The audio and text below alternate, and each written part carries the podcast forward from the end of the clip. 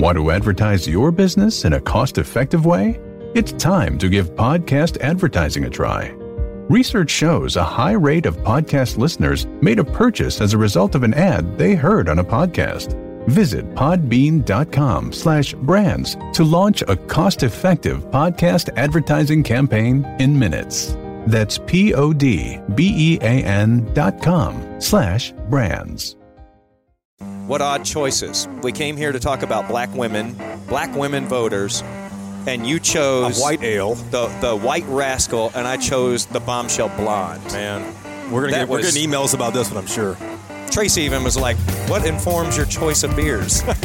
Clearly, it's not very uh, not very researched. Welcome to Y'all-itics, the home of cold beer and hot takes on Texas politics.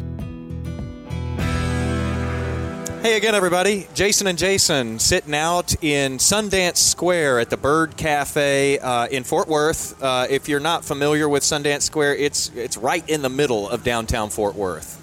It is a hell of a place to be in winter. It is. because I'm- you can be outside in winter. I'm looking having at a beer. Christmas tree in the middle of this plaza over here, and we're sitting outside. This is great. This is why we live in Texas We're watching the debate the other night. Yeah. the Democratic presidential debate. with all those candidates on stage. all of them up there. There's one less Texan up there. That's already been discussed. Yeah.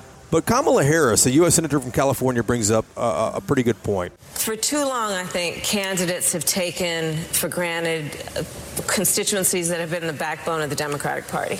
Because when black women, when black women are three to four times more likely to die in connection with childbirth in America, when the sons of black women will die because of gun violence more than any other cause of death, when black women make 61 cents on the dollar as compared to all women who tragically make 80 cents on the dollar, the question has to be where you been and what are you going to do? This comment did not just resonate with us; it resonated with a lot of people, including Tracy Scott. What'd you, th- what'd you think about it? Um, I think that it's a very important conversation. I think that she's brought up what is on the minds of black women across the country. Tell us what you do, Tracy, so we know where you're coming from background wise. So, uh, my name is Tracy Scott. I uh, formed the Black Women's PAC, which is a political action committee here in Texas, to um, raise political awareness, to build political infrastructure, and help elect more black women to public office. What are some of the issues you think candidates and campaigns should be addressing that they aren't? Oh, I'm so glad you asked. You got a list. So, hmm black women take on more student loan debt than any other culture. That affects our retirement. That affects our kids' future. We stay in debt. So we're the double wage gap. So we make less. We're taking on more debt. So you're talking about the Uh-huh. wage gap between white and black, and the wage gap between men and women. 100. So you get it double. Correct. Double yes. trouble. And then black women, black men aren't even discussed in this issue. Um, you know, education. Uh, we have this big public school if- issue. So when are we going to start working that public school works for everybody, and then you have a choice of a charter school if you'd like? When you talk to other black women around Texas, do you get the sense that uh, a, a lot of them have caught on to this and are fed up with the status quo? Oh yeah, definitely. Um, Houston has the largest black population in the country, so that's you know the largest black population in the state. Houston swept a lot of black women into office We were in part of that 2018. campaign. We were part of that. Yes. Uh, congratulations Mhm. on being Yes, a part of that because yes. it, it, it worked. Yeah. Um, it but- worked, but now the backlash is that they're trying to, you know, come up with appointing rather than electing. Yeah, that's a future episode for us. That's an episode we're working on right now, too. Oh, We- we might come back to you on that. Tracy, let me ask you this uh, because a, a lot of people who are listening uh, are not black women.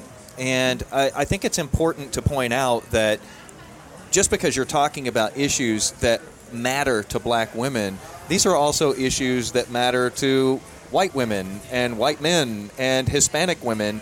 Uh, this isn't like it's separate from the whole electorate. What you want is what so many other groups want, but maybe candidates are just not coming and speaking to you. Or is that wrong? Mm, You're shaking your head. No, what we want is criminal justice reform, bail reform. What we want is in the black neighborhood for the kids when they come to school, the teachers don't have to check whether or not they took a shower. whether or not they have books, who has eaten and who hasn't eaten. I, I don't know that that happens in other communities. I, I just don't, I'm not familiar. Is that true? But like big issues like student loan debt. I mean, there's other communities that see that as a huge problem too. It's not like you're just totally separate and walled off from white voters and Hispanic voters. It's just a matter of candidates making the case that yes, this matters to me and you matter to me. So let me come talk to you about how I how I feel on this issue. Let me tell you a story. So, there is a housing project that is being built in a city, and they say it is low and affordable for families. So, in this housing project or this, these houses, you can sign up, apply, you can go live, but only one income can live in this house. Only one. Can't have two incomes because you have to stay under $35,000 a year. So, now if I'm going to live in this house and I'm going to make less than $35,000 a year, how many kids can I have? One? So now I have one kid, but I have to pay the lights, I still have to pay rent. And now, mind you, rent is $975. This is true. This is a true story. This is a true story. I still have to have the grass cut on my own. I still have to pay the water on my own. I still have to get my kids. I have to have transportation. I have to catch a bus. I have to do all of those things. And if I have a vehicle, I have car insurance. I have maintenance. And mind you, I have to make less than $35,000 a year. So you're set up for failure from the very beginning in that 100%. scenario. Time and time again. Time and time again. Who's doing it right right now out there? Which candidate, which campaign is is paying attention to the issues that affect black women? Oh, it's Elizabeth Warren. I mean, for sure. I mean, she's got a lot of conversation. I think. Uh, I think Kamala's doing well. I'm not to take away. I'm just. I'm so not to take away. And I was trying to choose not the obvious, but you know, I think Kamala's great. Please don't. You know, don't don't attack me for that. Now, I'm not saying that she's right. I'm just saying she's got a great conversation. She started the conversation. So I'm just not. You know, I'm not picking. I'm not choosing. I'm just saying what we hear in detail and what we hear as far as definite outlined plans that will change the life of black people. Let's go back to the core question that Senator Harris brought up, and that is Are black women being taken for granted in the Democratic Party? As a community, we have not asked for more. You know, so I think that we were being given what we accepted. And, um, you know, at this point, it's, you know, there's too many issues that have now piled up. There are more black women involved in the workforce. And so now black women are, okay, um, hi, how you doing? But yes, what have you done?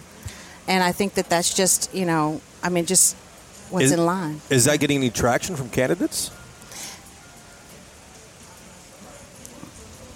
I would like to hope so. You hmm. pause, though. That doesn't seem Yeah. like a That was a very. I would long. like to- That was what we call a pregnant pause. That's not a very confident answer right there, Tracy. No, and I'm not confident that that's true. Really? I mean, no, I'm Well, not. I mean, so, so why not? Why aren't candidates or campaigns addressing this? It's uh, obviously all in the news. I think because there's not enough black women in public office.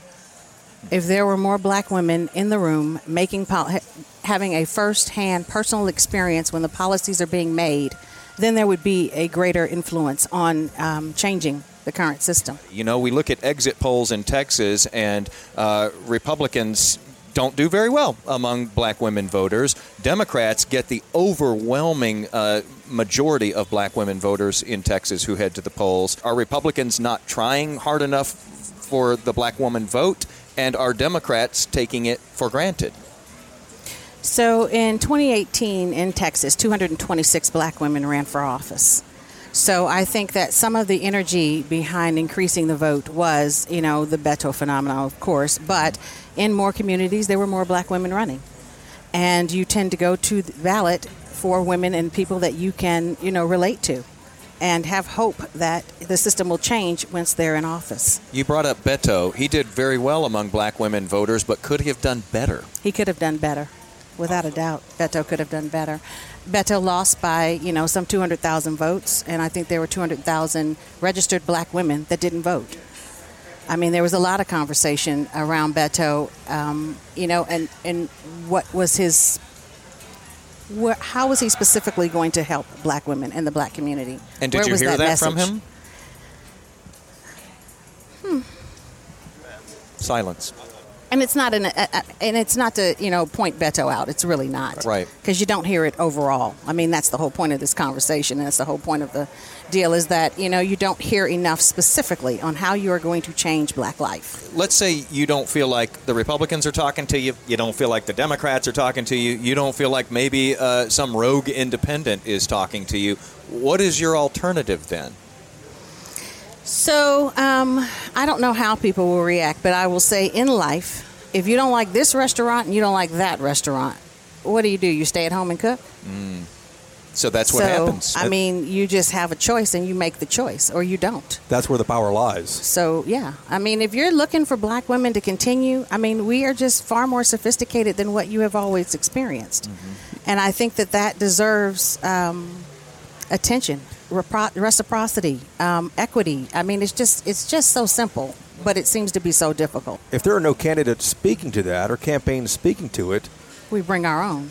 you bring your own or Yeah. you stay at home, like you said. The Yeah. voters stay at home. Uh, Black Women's PAC. yes. We start financing and we start, you know, recruiting candidates that look like us and that will have the personal experience that we need in public office to change policy as it relates to our lives. you started this PAC in Mm-hmm. 2018. Where have you gotten with this PAC? And and talk about this too, because if we look at the whole universe of PACs out there, Mm-hmm. there's not a whole lot of them that are specifically black women PACs. Yes. There's Yes. a lot of money out there, 100%. but you don't see a lot of No. black women PACs. And that's the conversation that we're having. I mean, I we hosted a policy, politics, and donor summit uh, two weeks ago in Dallas, and one of the panels discussion was the power of the PAC. and we are just not versed in the in, in the finance part of politics, and we're just becoming aware that how policy is formed, how policy can change. You know, we voted with hope, and now we're voting with purpose, and looking for looking for reciprocity. I mean, we're looking for a return. do you have to have the money to be truly taken seriously, though? I mean, it's one thing to show up at the polls, it's uh, one thing to have candidates who are running, but how much does the money component matter? So, in life, how much does the money component matter? Mm-hmm. So, the answer is yes. I mean, money is always a matter, and it's always a point that's well taken. So, yes, when you're looking at campaign finance reports and, you know, you have a black woman that's been in office for six, eight years, and they only have $40,000 in their account, on their campaign finance report, but then you're looking at a white woman candidate that has come in and she's been in for three, four years, and she's got $70,000 who's taken more seriously? I mean, whose community is really going to get represented? And, you know, just what does that look like? And where does her career go as opposed to the black woman's career? Hmm. I mean, how does that translate? You said you worked at KPMG, you have an arts background, you've kind of been all over the place. How in the world did you get into politics, Tracy? My grandmother was a poll worker. She worked the polls. Hmm. And she would walk up the street during election time and would ask her neighbors to come up and vote. And she worked in this little shack that looks like an outhouse at the end of our block in Cleveland, Ohio. And my mom was a part of the, um, I guess, Black Power movement in the 70s. She then moved into, she rolled into marrying a guy who was a black Muslim and you know just kind of dropped everything that had to do with uh, Christianity and what had to do with how you were supposed to live and the way you were supposed to live, and then taking things by how you wanted to live and what was right for us and what was personally right for our family. So you were exposed to this early. Yeah, very early. Yeah. In 1992 and 96, and then in 2008 as well too, with Bill Clinton and then with Barack Obama, coalitions formed within the Democratic Party in order to elect uh, both of those men as president. Who out there now might join with black women, or who might black women join with, do you think, to form a coalition to elect a president that might address this? So I am a member of a multicultural book club here in Fort Worth, and it's an excellent group of women. And we are able to have honest conversation about where, where where we are in life, what we know, what we don't know, and we exchange, you know, conversations. We read one book a month, or at least we try. Um, you know, having to do with race and having to do with unconscious bias. And if we can have those kind of alliances, if we can have a, a partnership with an organization that is actually investing in knowing more about the black experience and understanding their position or their point of power in that, yes. What should I be reading right now? Between the World and Me. Uh, and I can't pronounce his first name, last name Coates. Okay. I haven't Yes. read it. What what is what is it about? uh, the black man's experience Between the world and me. between the world and me. That book moved me so that I was listening to an audio on the highway and had to pull over on the side of the highway just to scream loud enough to say, This is actually true, and this is so unfair and so unjust, and it is just a disgrace that. uh, Just read the book. You pulled over on the side of the on highway the to scream. highway to scream. Wow. Yes. Okay. That's Yeah. a pretty powerful testimonial. Yeah. But how do you inspire and mobilize uh, black women, let's say, or black men in communities where they don't see as many people like them and maybe they don't have as much hope that they can change things by casting a ballot? I don't know the answer to that. I just know that black people are hopeful. We've always been hopeful. We've always, you know, that's the, you know, Negro spiritual. It's all about hope. It's all about, you know, what can happen in the future and having faith and, you know, that's that's just a part of our DNA. I mean, that's just where we are, I think. Tracy, fascinating conversation, and it, it, it's something we don't hear enough of. So I appreciate your expertise. Thank you for inviting and me. for joining us here. Yeah. And we'd like to thank the Bird Cafe before we wrap up too, because the Bird Cafe let us sit on their tables out here on Sundance Square in downtown Fort Worth. Um, I'm having the Avery White Rascal. Haven't had uh, too much of it yet, which is a white Belgian ale. I believe it's from Colorado, so don't don't hate on me for that. Shame on you. Uh, and I'm having the Southern Star Bombshell Blonde. It is out of Austin, so I stuck with the Texas beer. And uh, what odd choices. We came here to talk about black women, black women voters, and you chose A white ale. the the White Rascal, and I chose the Bombshell Blonde. Man, we're gonna That get, we're getting emails about this one, I'm sure. Tracy even was like, "What informs your choice of beers?" Clearly, it's not very uh, not very researched. Tracy, thank you so much for your misstep. time. Yes. Thank you. Thank you for having me. All right, so never mind the beer choices we made. yeah, Uh, at the end, that of was the, a bad idea, though. I, it was didn't think it through clearly. totally I- innocent. Yeah, we, we, we didn't think it through. Um, but at the end of the conversation, I, I said something there. I said something about you know there's a fascinating conversation, and it is a fascinating conversation to a couple of white guys here. But for Tracy and so many millions of other people, they live this every day. And we started this entire podcast with a comment from Senator Kamala Harris. And it, it made me think about another comment that um, Julian Castro, former San Antonio mayor and the uh, uh, former HUD secretary for President Obama, made. He was in a uh, presidential debate not too long ago, and he remarked that it's time to change the entire Yeah, I remember that. voting system. He said the two widest states in the country are the first to vote, Iowa and New Hampshire. and, that weeds out so many candidates. and that's not reflective at all. And if you don't make the threshold on either either of those, indeed, you're done. yeah, that's uh, and and so we were hearing more and more discussion about this, and and you you have to care about black women voters, regardless of what party you're in. Again, we've heard it from Will Hurd here in Texas, the the black Republican from Texas, the only black Republican in the House of Representatives, uh, and he has been you know talking about this a lot. We've heard it a lot from Democrats. We've heard it a lot from President Trump. You know, speaking about you know uh, black unemployment being at its lowest level. This is a group of people that traditionally hasn't been targeted in messages. So she was very enlightening about that.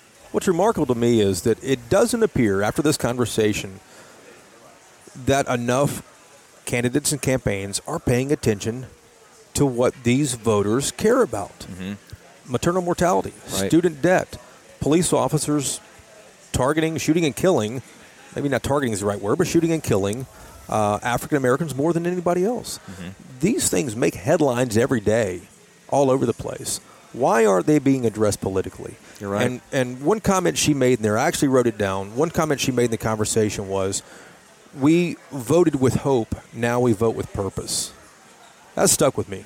You know, something else that stuck with me, and, and, and I always it seems like I always get things from people after we get done recording, but I asked her about protest votes. Like when you go to the polls, you're not really crazy about either person, uh, but you, you're, you're wanting to make sure somebody doesn't get in.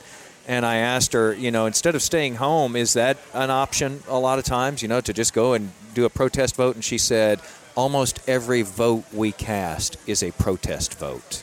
Because when you don't have candidates coming to you and speaking to the issues that you care about, you find yourself in the position of either staying home or casting a protest vote. Very rarely is it a vote that I am for you. How often do white people cast protest votes?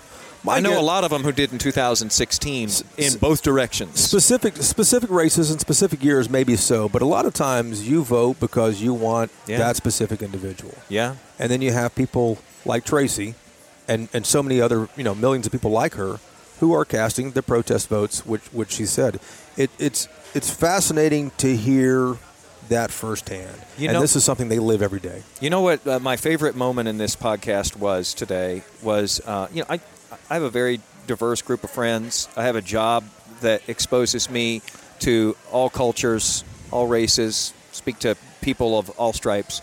Uh, but my favorite moment was I thought I knew where she was thinking, where she was going. I thought I understood something in saying, isn't the black woman vote you know, like a broader vote. You know, don't, don't a lot of people care about the same issues that, that black women care about? Uh, and I'm thinking, you know, student loan debt, that sort of thing.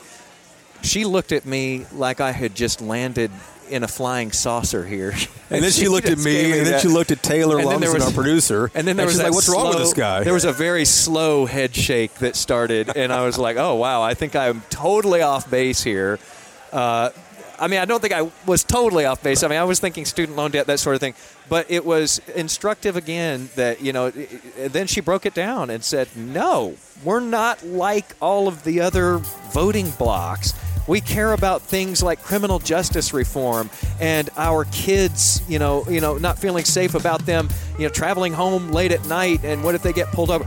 Things like that. And and and so it was instructive in that way, but she looked at me like I was nuts. the, the point here is don't assume you know somebody else But you know what? I think a lot of candidates are doing the same thing.